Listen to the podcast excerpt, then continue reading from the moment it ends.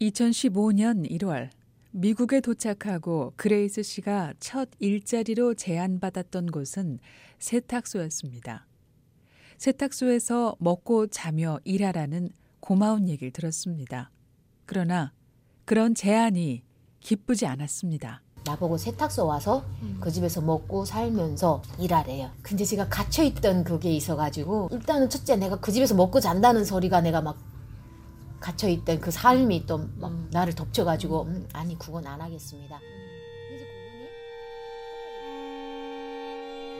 호의를 거절할 수밖에 없었던 이유가 있었습니다.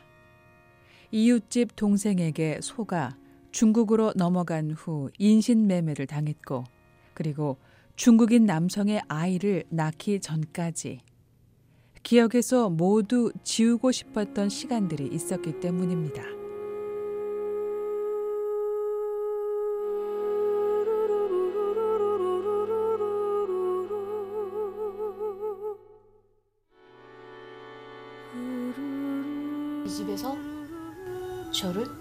이제 앞에다가 이제 개굴 같은 데다 집어넣더라고요. 그러니까 요만큼, 요만큼. 50cm 되는 높은 한 너비 50cm 내가 딱 누울 만한. 거기서 이제 한 임신 한 석 달부터 거기서 살기 시작한 거예요. 계속 거기서 살았어요. 나는 밥을 어떻게 먹었는지? 잠은 어떻게 잤는지? 화장실도 갔을 건데 그게 너무 고통스러우니까 관을 짜놓은 것 같은 폐쇄된 공간에서 일곱 달 동안 갇혀 살았습니다. 담장 아래 이제 개굴처럼 이렇게 관 짜듯이 짜가지고 거기 위에다 막그이 옥수수 있잖아요. 그러니까 이게 뭐 쥐새끼들도 거기 왔다 갔다 하고 애들 이제 옥수수 먹으려고 나는 이제 그 밑에 들어가서 사는 거지. 뭐 그냥 어 씻지도 못했죠. 아니 24시간 거기 계셨다고요? 일곱 달을 그렇게 있은 거예요. 먹는 건 어떻게 해요? 뭐를 갖다 준 것 같은데 저는 그거서 어떻게 뭘 먹고 어떻게 살았는지 잘 모르겠어요. 기억이 안 나요. 오직 애가 배 안에 있으니까 나는 얘는 살려야겠다는 생각에 그냥 살았던 것 같아요. 어떻게 살았는지 생각이 안 나요. 나는 물도 먹었을까? 화장실은 내가 갔을까? 아기를 낳고 난 후에도 상황은 크게 달라지지 않았습니다. 지붕에서도 살고 지붕에서 어떻게 살아요? 오 이렇게 사닥다리 타고 저를 이렇게 꼭대기 얼려보내요. 그러면 이제 거기 깔고 거기서 잘 수 있게. 그러니까 아기를 그 사람들이 갖고 가고 젖 먹이고 똥 싸면 이 갖고 오는 거예요. 집에 와서 저 잼 먹이고 똥 다 치우고. 그때 진짜 비참했어요. 아니 그, 그 똥기저귀도 갈만한데 그거 두렵다고. 그러니까 지붕 꼭대기 있다가 내려와서 그거 씻어주고 저 하루에 한 세 번 먹이고. 그- 그래가지고. 그레이스 씨는 당시의 기억들이 대부분 지워졌다고 말합니다. 고통스러운 시간을 신께서 지워 주신 거라고 말합니다.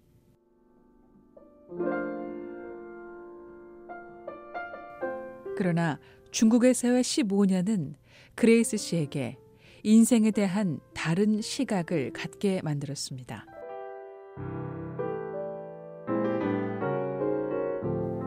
미국 정착 3년 만에 사업을 시작한 그레이스 씨. 개업한 지 몇 개월 되지 않은 만큼 아직 오가는 손님이 적어 매상은 부족하지만 전혀 조급해하지 않습니다. 모든 시간들이 과정이기 때문입니다. 미국에 입국하자마자 얻게 된 직장에서 하루 16시간 일을 하면서도 몸은 고단해도 마음은 지치지 않았습니다. 파킹하는데. 포장하는 포장하는데. 응, 일하셨, 일하셨구나. 네네 포장하는데. 이거 일하는 뭐 배우는 건 어렵지 않으셨겠네요. 어이 그렇죠. 단순한- 단순 노동이니까 언식 같은 거, 그러니까 아. 씨앗 무슨 이런 거 있잖아. 음. 음식들, 아그 마른 거, 이렇게 포대로 들어와요. 그거를 이제 날라다가 거기다 이제 이 탁사에다 넣고 우리가 이제 요만큼 베트남에서 미국 입국 날짜를 기다리는 동안 결핵균에 감염되어 미국 입국 이후 독한 약을 먹으면서 일을 할 때도 같은 마음이었습니다. 그때 제가 이민그레이션에 있으면서 그 같이 이제 러시아 사람들하고 같이 살았는데 그 사람들이 담배를 피웠고 그 사람들이 결핵균이 있었어요. 제 피 속에 결핵균이 발견된 거예요. 미국 들어와서 신체 검사를 하니까 그래서 맨날 결핵약을 먹었어요. 그게 너무 닥- 독하니까 너무 힘들더라고. 그게 힘들었던 것 같아요. 약 때문에. 얼마나 드셨어요? 한 달 먹었던지 석 달을 먹었던지 잘 기억이 안 나는데 그거를 먹으면서 일을 하려니까 좀 힘들었었어요. 그리고 그때 마치 그러다 알게 된 것이 마사지 기술인데요. 그레이스 씨는 이것이 답이라고 판단해 결정하고 전문 피부 관리사 자격증 취득에 전념했습니다. 처음엔 다른 피부 관리사가 하는 대로 따라도 해봤지만 제대로 배우기 어려워 비싼 수강료를 지불하고 배웠습니다.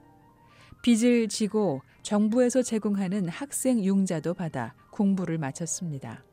그런데 그레이스 씨가 다녔던 학교는 졸업을 해도 자격증 시험을 칠 수 있는 조건을 충족시키지 못하는 학교였다는 걸 나중에 알았습니다. 근데 그 사람들이 참 거짓말쟁이인 게 근데 자기들이 이제 비준 받은 학교라고 너네가 우리 학교 다니면 이제 스킨케어 같은 경우는 시험을 두 번 치기 때문에 학교 졸업 증이 필요 없어요. 실 skin은 실기하고 writing 두 개 치기 때문에 컴퓨터 시험 두 개 치기 때문에 아무 문제 없는데 body는 학교 졸업증이 있어야 돼요. 그 시간을 마쳤다는 500시간을 마쳤다는 학교 졸업증이 있고 시간 졸업했다는 certification이 있어야 되는데 아, 이- 이놈의 학교가 그게 비준이 안 된 거예요. 그러니까 내가 그랜트 돈 넣고 그 몇만 불 되는 돈이 다 날아가 버린 거예요. 이 사람들은 어떻게 학교 졸업증을 못 줘요? 얼굴 마사지 기술학교 1년 수강료 5천 달러, 전신 마사지 기술학교 3개월에 3천여 달러. 속은 많이 상했지만 우여곡절 끝에 얼굴 마사지 자격증 시험을 칠 수 있었습니다. 그래도 다행이었던 건 자격증 시험 등록에 필요한 최종 학력 증서가 마련돼 있었다는 점이었습니다. 아니 그 애플리케이션 할 때 그거 있어요. 학교 저, 저 high, high school 졸업증 넣으라고. 근데 저 같은 경우는 성신대 졸업하고 신학 대학원 졸업증이 있잖아요. 마스터 과정을 했단 말이에요. 석사 과정을.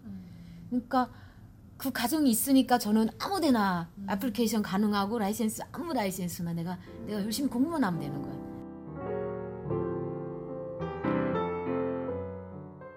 그리고 얼굴 마사지, 스킨케어 자격증 시험을 치렀습니다. 시험인가요? 실기 시험 치고 필기 시험 치고. 그러니까 실기는 그 10개 step을 줘요. 처음에 딱 들어가자마자 손님 clean 하고 15분 동안에 clean 하세요. 이제 선생님이 얘기해요. 그러면 이제 학생들이 식탁에 그 책상에 뭐 두 명 두명짝 맞춰 가지고 시험을 쳐요. 그러니까 첫 번째 cleansing을 하고 두 번째 뭐 마사지 하고 그러니까 10 step이에요. 열, 열 가지 쳐요. 그럼 그 step에 맞춰서 우리가 마지막에는 이제 어떤 상처가 났는데 그 봉합해 주는 것까지 거기에 마지막 시험이거든요. 그 10개 step을 한 2시간 동안 쳐요. 서서. 그 다 거의 실기는 거의 다 합격 맞아요. 근데 이제 필기 같은 경우는 우리 skin이 세 개층 있잖아요. 그 세 개층에 대한 거, 그다음에 이제 화학적인 작용. 이런 acne일 때는 우리가 어떤 제품을 써야 되고 이거 다 알아야 되잖아요. 그러니까 그 제품에 대한. 온라인 강의를 통해 필기 시험을 준비한 그레이스 씨. 북한에서 교편을 잡았었고 중국에서 학위를 땄었던 그레이스 씨는 공부에는 자신이 있었습니다. 그리고 2017년 6월 무사히 스킨케어 전문가 자격증을 취득했습니다. 모두 기적 같은 일이라고들 했습니다. 그레이스 씨는 자격증을 반드시 따야겠다는 생각을 누구나 하는 것은 아니라고 말합니다. 어찌 보면 미국 입국 2년 만에 전문 피부관리사가 된 그레이스 씨의 모습은 그레이스 씨에게는 특별한 일이 아닌지도 모릅니다. 북한에서 그리고 중국에서 살아왔던 모습대로 주어진 상황에 최선을 다한 사람의 특별하지만 특별하지 않은 일인지도 모릅니다. BOA 뉴스 장량입니다.